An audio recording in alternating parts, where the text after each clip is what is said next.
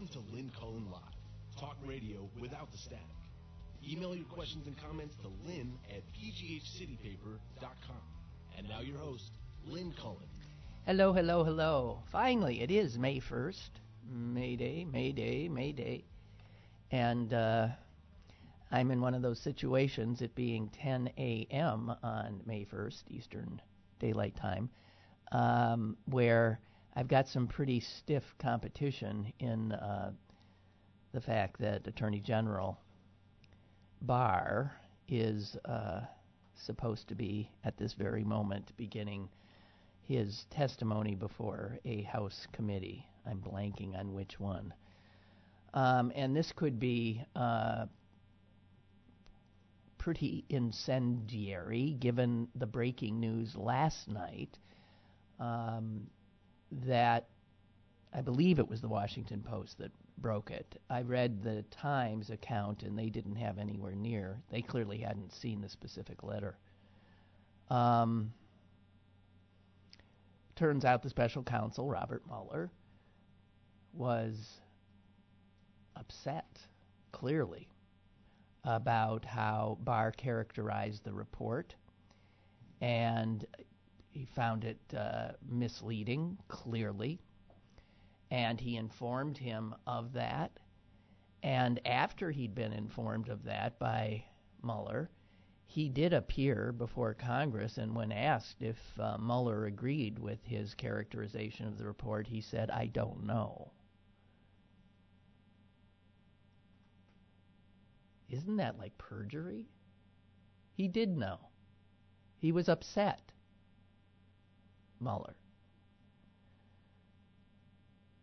The letter says the summary letter. In other words, his famous four page misleading memo. Mueller writes The summary letter the department sent to Congress and released to the public late in the afternoon of March 24th did not fully capture the context, nature, and substance of this office's work and conclusions. Now, that's this very diffident, uh, straight shooting, uh, controversy avoiding Mueller essentially saying in his placid manner, You friggin' didn't tell the truth about what's in the report. What are you doing? You took it out of context. You underplayed stuff. You did not fully capture the context, nature, and substance of my work, is what he's telling him. And then he says, and there are consequences. There is now, wrote Mueller to him, there is now public confusion about critical aspects of the results of our investigation. So, quite clearly, Mueller, and it is clear even from the redacted version, Mueller was not saying Trump did not uh, did not um, attempt to subvert the investigation. He did. He simply was saying that because of this Justice Department I mean, what's it called? It's not a law. This Justice Department idea that a sitting president can't be indicted tied Mueller's hands. But he clearly, without that, was saying, I mean, uh, here we have an instance, here we have an instance, here we have another instance.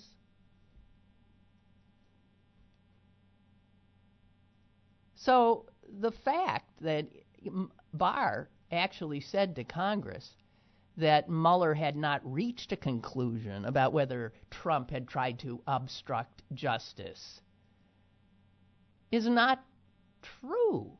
He clearly, in the report, says a number of times this was obstruction, this was an attempted obstruction.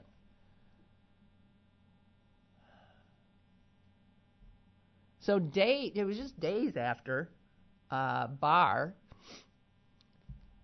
started his grand scheme to mislead uh, the nation and establish a narrative um, that downplayed the results of the special counsel's investigation, uh, Mueller wrote this uh, private letter. And you know, when these guys put do stuff like that, private letter, put it in writing, they are creating uh, a record.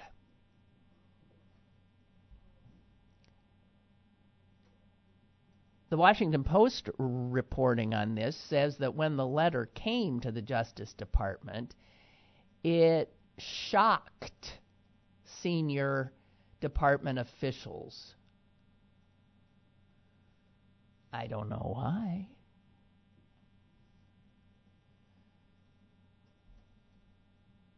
So it's interesting, interesting, isn't it? Rosenstein decamps.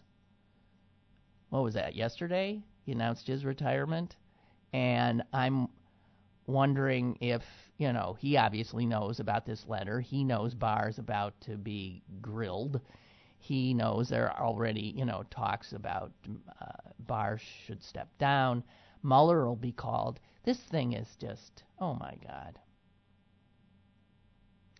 And in um, in his letter, Mueller also asks that the Attorney General release all of the stuff that the special counsel had written his introductions to the sections, his summaries, um,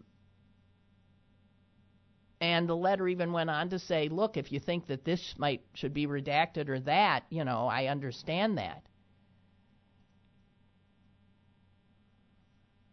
Post reporting again, Justice Department officials said yesterday they were taken aback by the tone of Mueller's letter. And you know, I read it and it sounds very. The tone sounds absolutely unemotional to me. But knowing Mueller, this is an angry letter.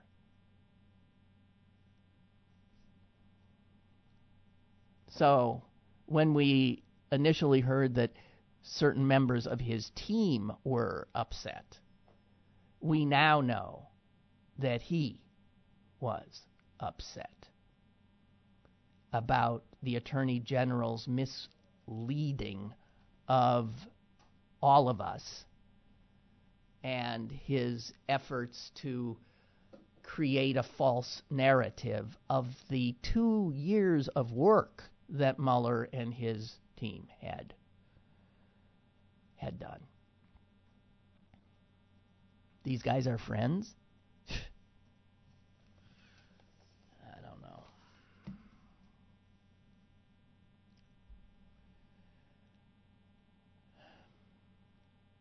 So just I want to pull uh, back and and uh, do some um, additions to subjects that came up on yesterday's program. I was noting, you know, the measles um, resurgence and outbreak in the United States, and the 22 states had had known uh, records of uh, measles cases, and I had said to my sister, but you know, you're in Wisconsin, there's no reports there, and I'm here in Pennsylvania, no reports here. Well, that's not true anymore. Um, little did I know that there, in fact, has been a measles case. Um, and the guy who has the measles is an adult who had um, traveled abroad and then um, ended up at Shadyside um, ER. The problem is, is that they ask the guy, "Where have you been?" so we can alert people who might have, you know, con- come in contact in some way with you. And unbelievably, where he'd been is where I'd been too. He'd been to the Giant Eagle Market District late Friday afternoon. And he'd been to the Aldi's on Center. And um, I mean, I'm not worried. I am. I'm immune. Um, but that's you know discomforting. So we uh, now do have a, a, case of measles. And if he was in those places and other people who did not have the kind of protection I have were there at Giant Eagle or at Aldi's when he was there, Uh, there could well be other cases because it is that contagious a disease. And the health department is actually telling people here look, it doesn't come on for two to three weeks. It's amazing it has that long. It just sits there in you for a while and then. And they listed the symptoms and said if you have these symptoms, do not go to your doctor's office. Do not go to one of these, you know, little clinics that you can walk into. Do not go. Simply call your doctor. This is how it spreads. They're telling anyone who might come down with the symptoms to stay put, but alert doctors that you fear you may have it. So that's what's happening here now. Um, I have just a, a few little things here. If anybody, by the way, is um, watching uh, the Barr hearings and sort of has me on in the background or something, and anything really good happens, feel free to feel free to keep me in the loop. Um, a few things that didn't see the light of day, um, certainly on my show and on a lot of others, that I think uh, deserve a little attention. This one, the uh, Trump finally um, honored a all-female uh, championship team the other day. Um, he has passed on doing that in in the past, and um, the team was the Baylor women's basketball team, who um, who won their third national uh, title. They they beat Notre Dame in an extraordinarily good game. I happened to see part of it, and there are pictures of the president sitting at his desk in the Oval Office, surrounded by the Baylor team which is um, obviously all women, and many of them, most of them, black. And they look. they look uncomfortable, unhappy. There is not a smile on one face. It is not the normal picture that one would see in this case. They look uncomfortable as hell. I mean, it's startling. He's sort of trying to yuck it up.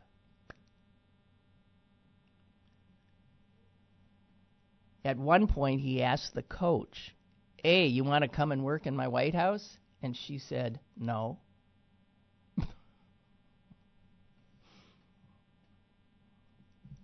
No. Uh,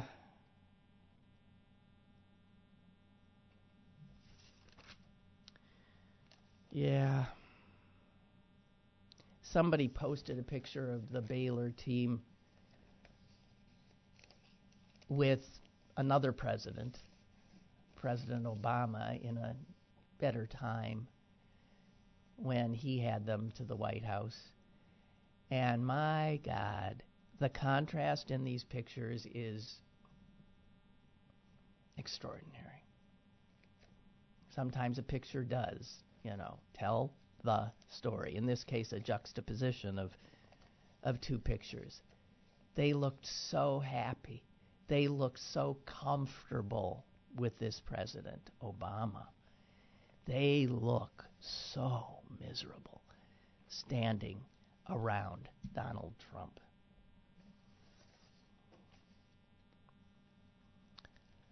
Uh, a story that the Times had yesterday. This just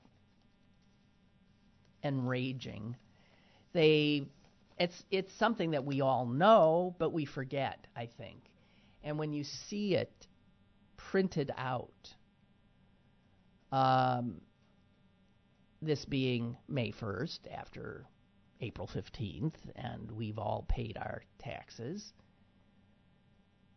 And knowing that somebody who makes, you know, $30,000 a year or $18,000 a year pays taxes,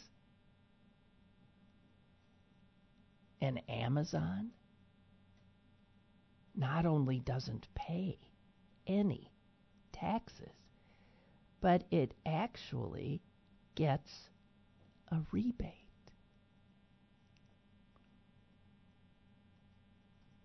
Amazon made $10 billion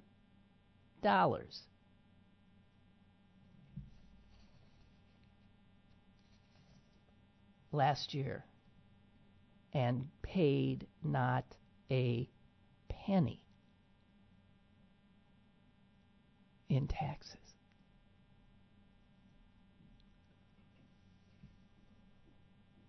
That's just one, but that's the biggest, of course, because it is the biggest. And there is a graph of all of these huge corporations which make billions of dollars. These are all billions, billions, billions.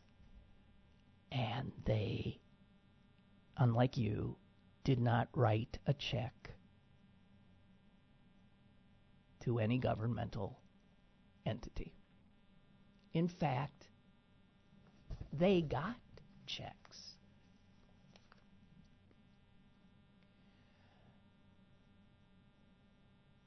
There is no possible good reason that that is the reality.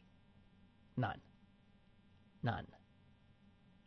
And you need look no farther to know that our government is corrupted, that the people who support the government are the little people who are always being squeezed, that tax laws are written to not only benefit the richest,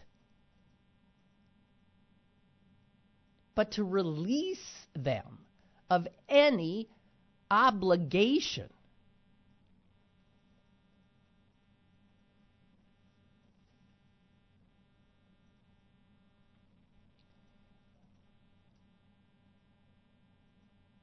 So the New York Times posted this graphic and they said these are the 30 most profitable companies that paid no federal income tax in 2018. And in many cases, the companies actually received tax rebates. And those rebates can then be used to reduce their tax burdens or wipe them out altogether. The law is written to give them this free pass.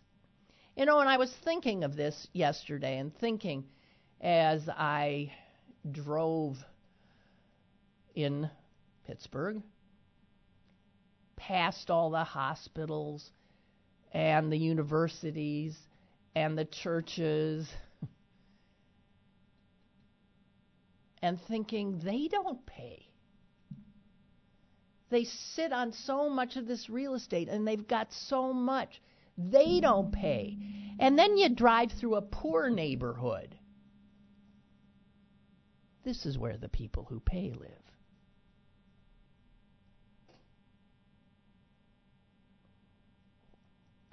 What possible defense could there be? And how are we not, at some point, going to tear this down?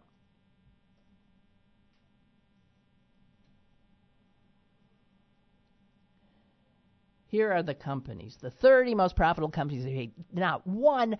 You paid more. You paid more than Amazon. You. you paid more than Delta Airlines. You paid more taxes than Chevron that made 5 billion bucks last year and got a tax rebate. You paid more than General Motors if you paid even a buck. And I'm looking at these, and there's all these power companies. There's Prudential Financial. There's First Energy, Xcel Energy, WEC Energy, Devon Energy, Pioneer Natural Resources, Halliburton. Goose eggs, what they paid.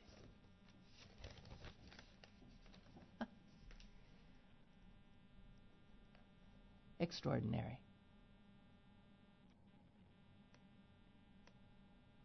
Kristen says, Don't bother listening to the Barr testimony. The first 10 minutes has been Graham. Oh. Going on and on and on about the Hillary Clinton investigation. Are you kidding me? Oh, I'm so glad I'm not listening to that. I mean, I'm elevating my blood pressure with this corporate, uh, you know, these corporate free riders.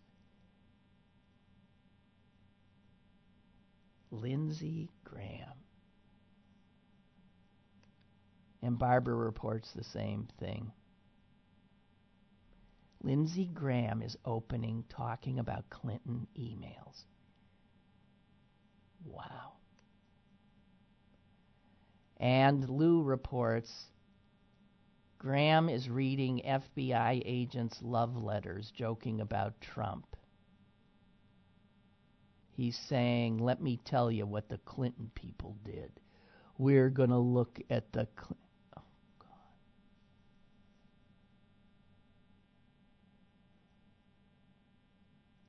I didn't realize this is a Senate hearing. So the Democrats are not in control. No.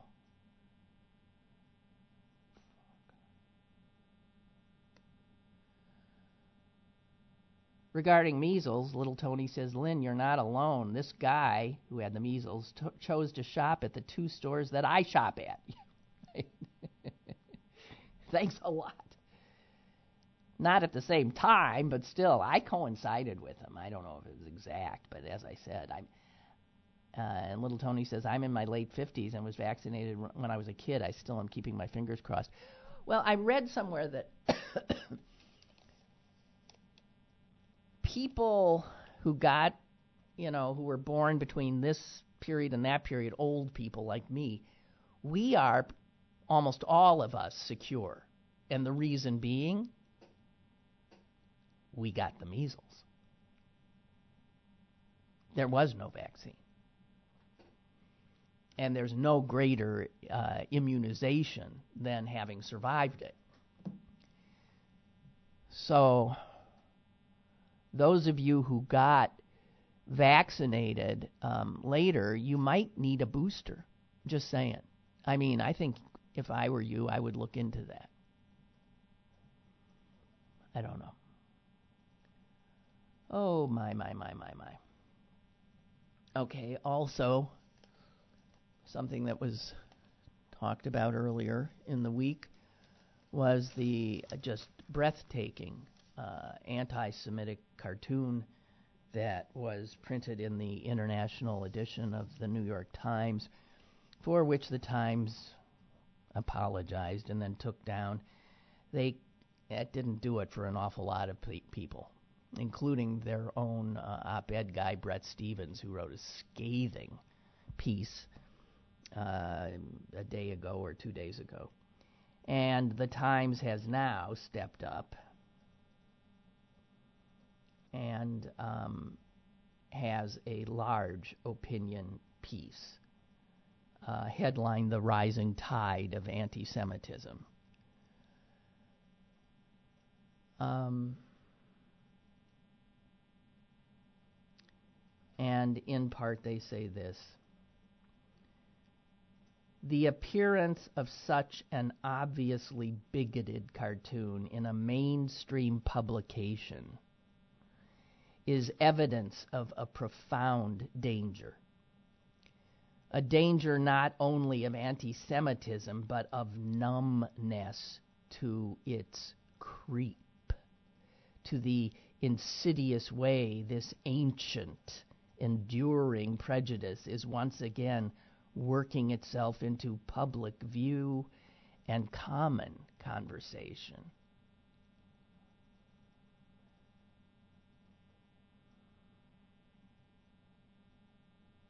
It goes on to say for decades, most American Jews felt safe to practice their religion, but now they pass through metal detectors to enter their synagogues and schools. Jews face even greater hostility and danger in Europe, where the cartoon was created. It was a Portuguese cartoonist who did it. They point out about uh, the obvious rise of anti Semitism in Great Britain and the defection of a number of members of the Labour Party um, who have uh, said they left the party because it became institutionally anti Semitic. So this was a, um, you know, when you hear anti Semitism, what is particularly troubling to any Jew who's paying attention, and believe me, a lot of Jews are, the anti Semitism that is now rearing its ugly head again is coming at Jews from not just the right, but also from the left. Something that a lot of left people simply refuse to own.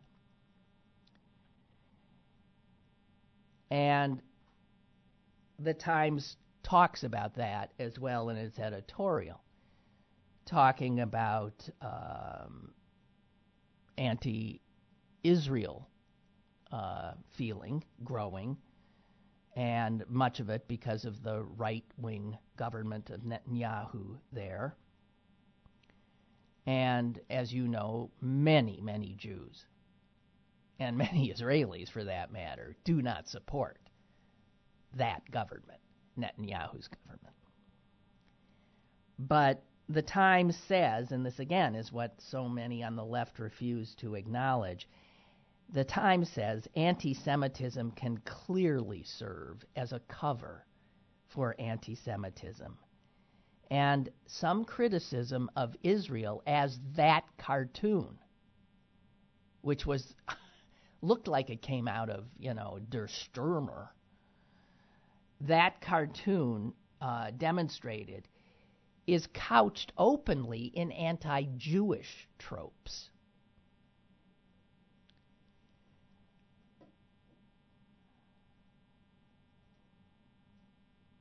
A few more lines from the Times piece.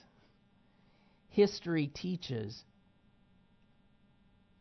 that the rise of extremism like this requires the acquiescence of broader society, the silence of good people, the tut tutting and refusal to acknowledge the virus growing even among our own acquaintances and friends, our political buddies.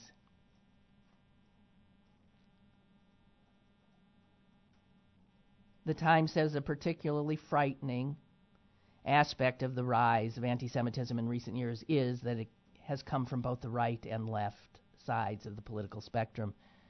Both right wing and left wing politicians have traded in incendiary anti Semitic tropes like the ideas that Jews secretly control the financial system or politicians.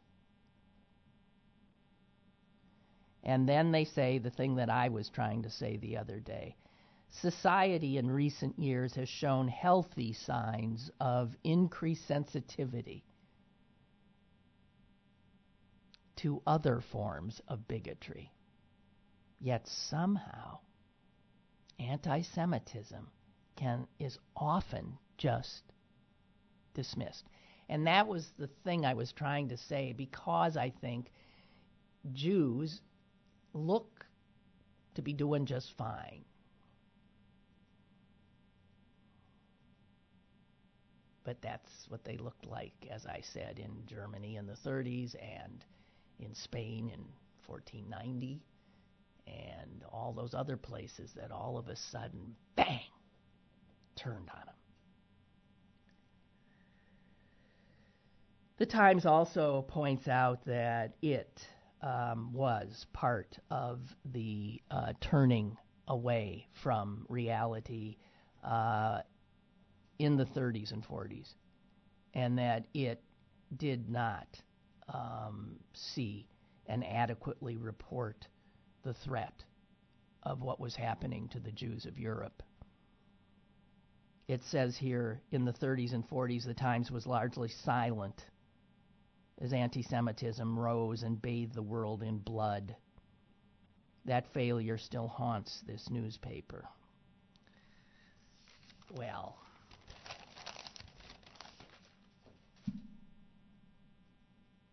I don't know. I don't know. There's been so much that's happened in the last few years that I just shake my head and say, I can't believe I'm seeing this. I can't believe I'm seeing this. And I have to tell you, the level of anti Semitism is frightening to anyone who knows history. Riding the bus down here today, I'm scrolling around through Twitter and I see this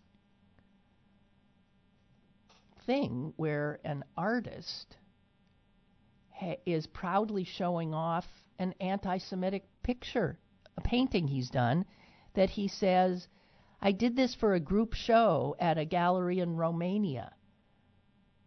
And the picture is a picture, it's titled The Investor. And it shows George Soros, Jew, standing in front of an American flag that is tattered at the bottom, and Soros is fanning out tons of Benjamins. So here is the Jew, the powerful Jew messing with the American government, and also, um, you know, the Jew as money, the money bags. And I looked up who this guy was, Jon McNaughton. And then I, saw, I looked at his Twitter account, and another one of his paintings I had just seen the other day. It's a painting of Trump on a motorcycle. And this guy is a Trump lover. And Trump loves him too. He's done portraits of the president. And here is one of Donald Trump's favorite artists proudly showing off a blatantly anti Semitic masterpiece that he is showing at a uh, at an exhibition in Europe, Romania. Yeah. Wow.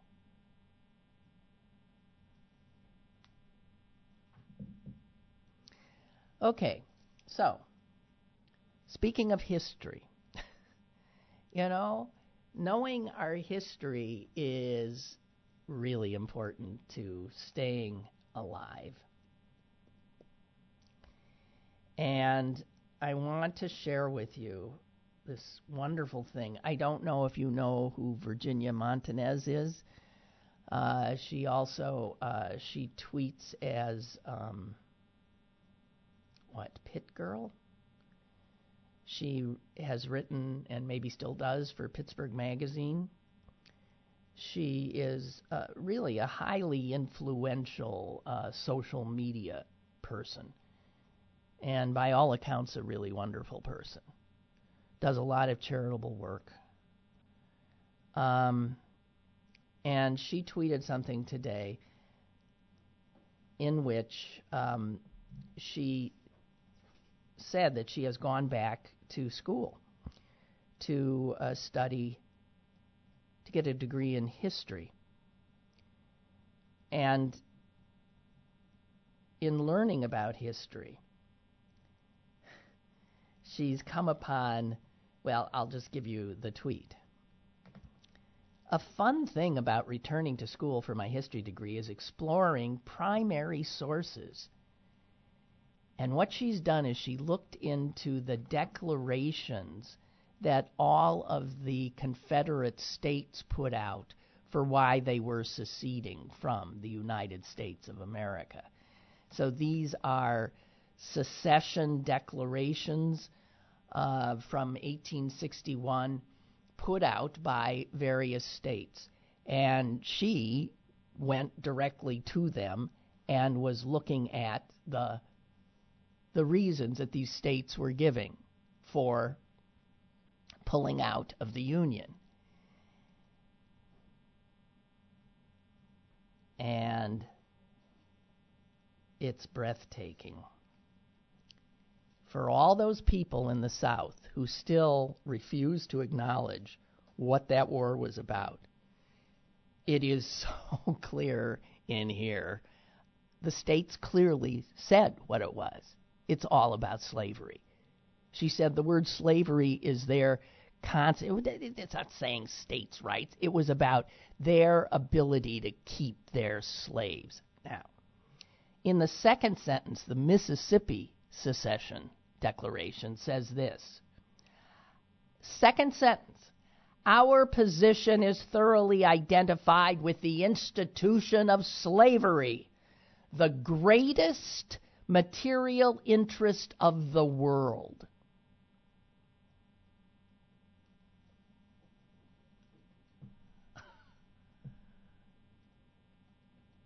Georgia's declaration of secession, she says, used the word slave 35 times. And their, their second sentence, Georgia's, is this For the last 10 years, we have had numerous and serious causes of complaint against our non slave holding states with reference to the subject of African slavery.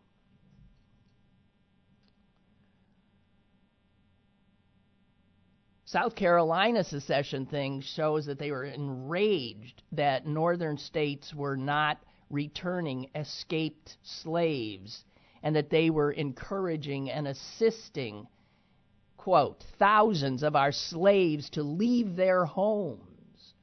And those who remain have been incited by books and pictures to insurrection. And Texas Texas is so appalling that I can't even I I will read just a little bit from Texas. And you think that racism is not in the bones and blood of this country.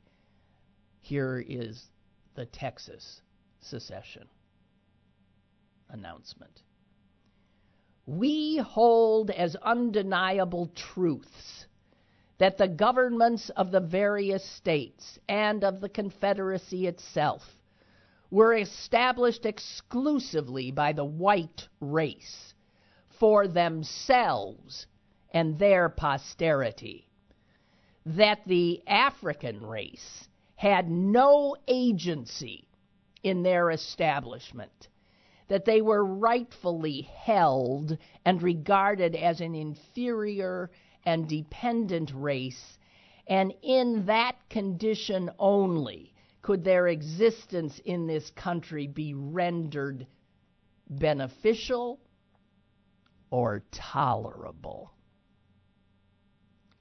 That's the statement of Texas, flat out saying that the only possible good of having these people here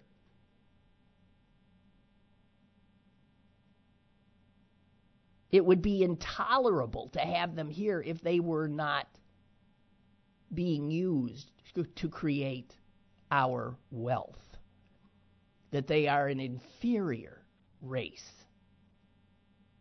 And they had no, they give them no credit. I,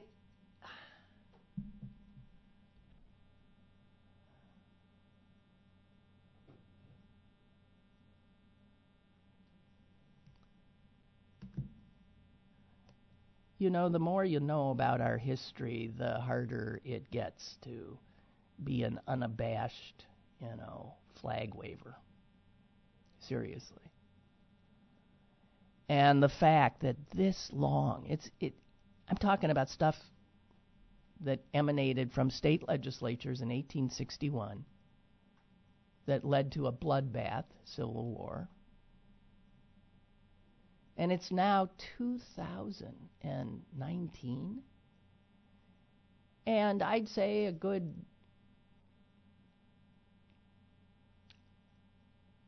probably more than half the country still will not acknowledge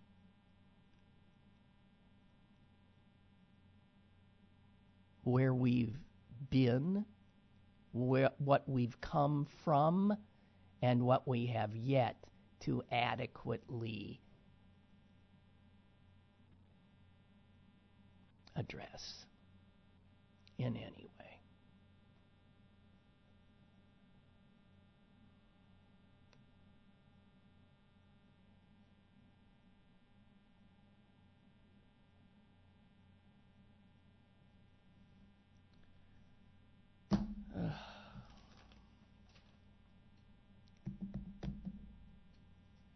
Hey, did you see it? A cop finally got convicted of murder. Did you see that? Yeah. Got convicted of murder for shooting an unarmed person. But here's the thing the cop, it turns out, the cop is a black cop who shot a white woman. Now, black cops who shoot white women, they don't get off. White cops who shoot black women, black men, black children, they get off. They even get off if there's body cam footage of them doing it where they're shooting these kids in the back, right? So, what does it take to finally get a jury to say, why, that's murder? Why? A black cop who shot a white woman.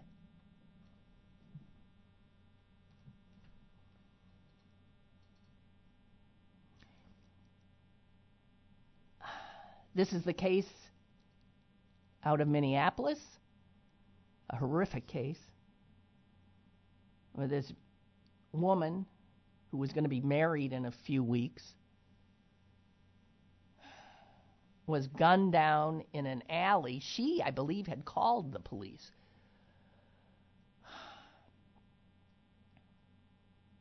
There's no video, there's no audio evidence, there's nothing. The officer who shot her couldn't really see what he was shooting at. It was a shadowy figure coming at him. He panicked and shot. One shot. He killed her.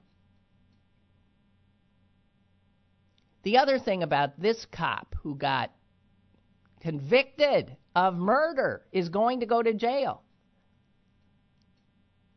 is that he's not only black, his name is Mohamed Noor. He's a Muslim black cop.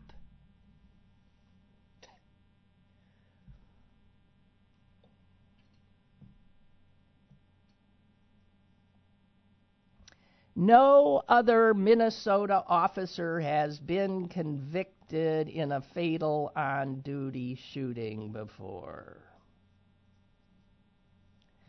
But see, they weren't black Muslim police officers. And in fact, this guy's an immigrant from Somalia.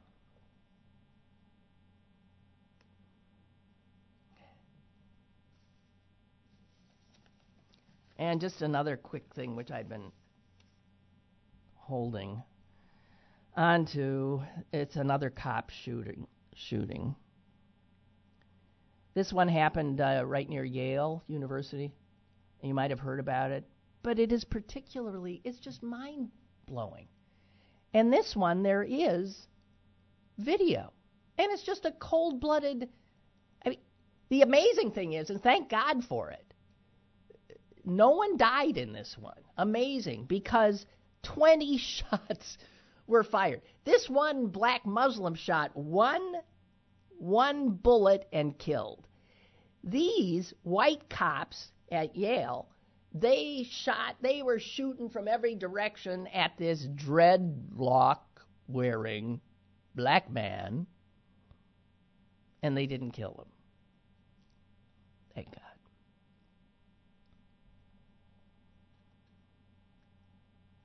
the footage from the police body cameras shows an officer drawing his gun as he approaches this red Honda Civic, which has been stopped. A black man is seen getting out of the car and raising his hands in the air and almost instantly the guns go off.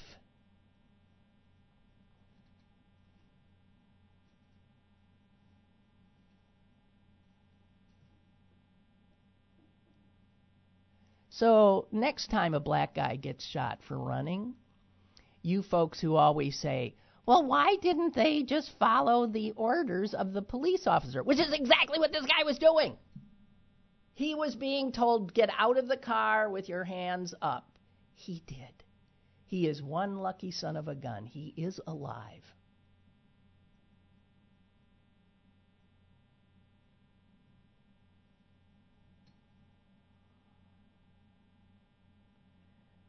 The guy who was shot is 21 years old. His passenger also was shot. She was 22 years old. They had done nothing.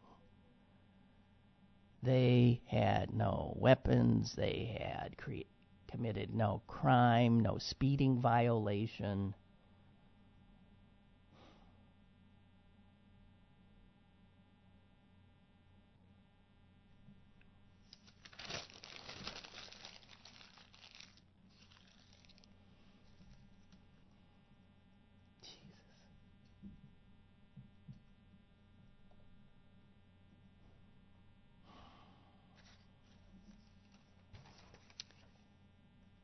another thing I want to bring up.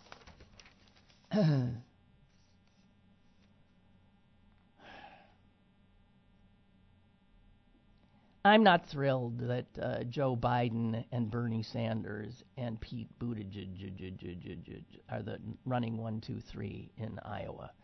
But as I said yesterday, this is a year and a half before the event.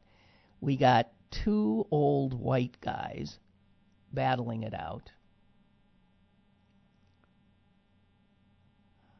one representing pretty much much establishment Democratic politics, that would be Biden, and the other representing uh, a socialist point of view, um, I suspect we would say. Um, and the Times has pointed out how the two of them are operating very differently at this point. Uh, Biden is refusing to say anything negative about any other Democratic candidate. And in fact, he's openly saying that there's really not a lot of huge policy differences between any of us, he says. Bernie? Bernie is doing exactly what he did with Hillary. He has come out swinging and he's taking on Biden and trying to, you know, whittle him down. He voted for this, he voted for that, he voted for this. I didn't, I didn't, I didn't. And you know what? Um, Iowa voters asked about this have not reacted well. They don't like it. Well, I'll do a quote. I don't think it's helpful. This guy is one of the Democrats, um, former Iowa Democratic chairman. He says, I just don't think it's helpful for uh, the senator from Vermont to go after another Democrat. To go, well, he says to go after a combatant from the same army. At this point, he's saying, why is he attacking a fellow Democrat right now. Well, you could argue, well, he is because the race he's in now is for the Democratic nomination, and so he's trying to, you know, define himself in a positive way um, against the front runner because that's what Biden is. Um, but the fact is, Sanders clearly has no feelings of wanting to unify the Democrats. He has not that is not part nor parcel of any aspect of his campaign this time or his campaign last time. The reason being, number one, he is not a Democrat.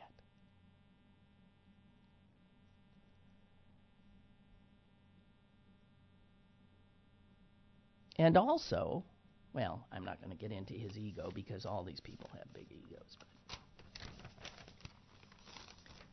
I mean, I have made clear that I am no fan of Bernie's. None. I really do not like him and I think he'd be a disaster. But I will vote for him if he is the candidate. I don't think there's a, any way in hell he's going to be. But I'll tell you one other thing. If you think the Russians ain't being helpful to him, you're you're extraordinarily naive. I'm sure those Russians are actively working uh, already. Yeah. On Bernie's behalf, as they did last time around. And I don't think he's ever adequately acknowledged that. He seems to react to that the same way Trump does. He doesn't want to hear about it.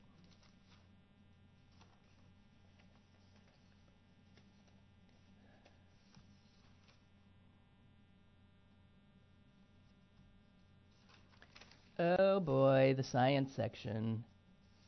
And this dovetails with what I have been saying to you before, too.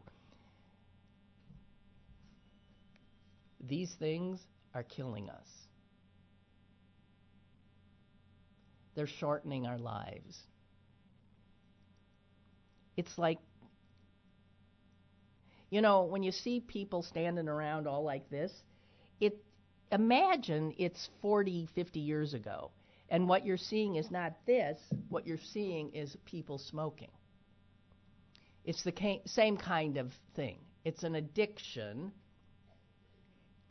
It's an addiction that makes a lot of people very rich. This addiction, you can see there's a little more, um, obviously, going on. But it's an addiction in terms of tobacco that we came to understand was killing us. And so a lot of people have pulled away. Pulling away from this is a lot harder. But the headline is Put Down Your Phone, live longer. Because we know, and I've talked about this before, but I just keep seeing more and more pieces of this. When we're on these things, the amount of cortisol, which is a chemical that our brain, you know, puts out, that is the main stress. Well, I don't know if the brain puts it out, but the brain gets the idea and says, cortisol, cortisol. We need, and the thing is, is if you're on Twitter or on Facebook, any of those social media platforms, your cortisol levels, levels are going up and up, and in fact, they are sustained in a way that is not normal for our bodies. Cortisol is supposed to be released when, for instance, you know, we're running from uh, a lion and it comes on fast and gives us more strength and our blood pressure's up and we're moving and running and we might it might help us survive. But that same reaction happens when we're looking at something that pisses us off on on our phones. And then it stays there and our bodies are just awash in it in the wild when cortisol came on, you either got killed or you got away, and then the cortisol levels drop right back down. They don't stay elevated. There's other chemicals that are released because of, you know, this. Dopamine is another brain chemical um, that actually helps us form habits and addictions, like uh, slot machines. Uh, you know, smartphones are, and all these apps are created to trigger the release of dopamine so that we'll keep coming back. We like it when dopamine gets released. Right. So we got that dopamine thing hooking us, but then the cortisol thing is dangerous. When cortisol is released, blood pressure spikes, heart rate goes up, blood sugar goes up. These are life saving things if you're really in danger. They're life threatening things if you are not really in danger. And they've done studies which show, unbelievably, that your cortisol levels are elevated when you're not even on your phone, when it's sitting next to you. If it beeps at you, there's an immediate upswing in cortisol levels. Chronically elevated cortisol levels have been tied to an increased risk of diabetes, depression, obesity, fertility issues, high blood pressure, heart attack, dementia, and stroke.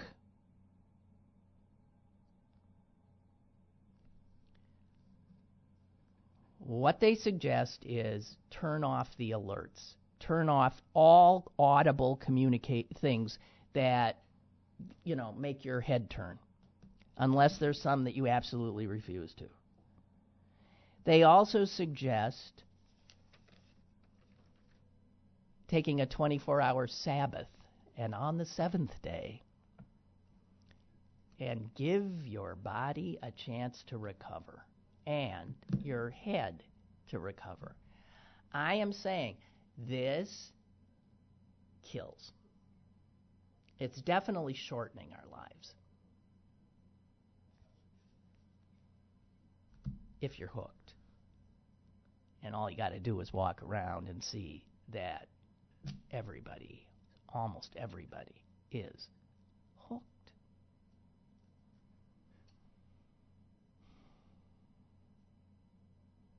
Okay, that's it for me. Hey, thank you very much. Why didn't anybody call me today? Oh, because you're watching the Barr. Maybe the Barr thing got better. I hope so. I'll I'll I'll I'll catch up later, and I'll see you tomorrow.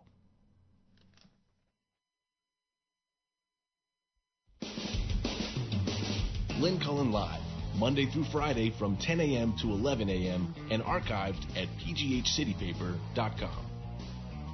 The opinions expressed on Lynn Cullen Live are those of the host and do not necessarily reflect the viewpoints of Pittsburgh City Paper or its advertisers.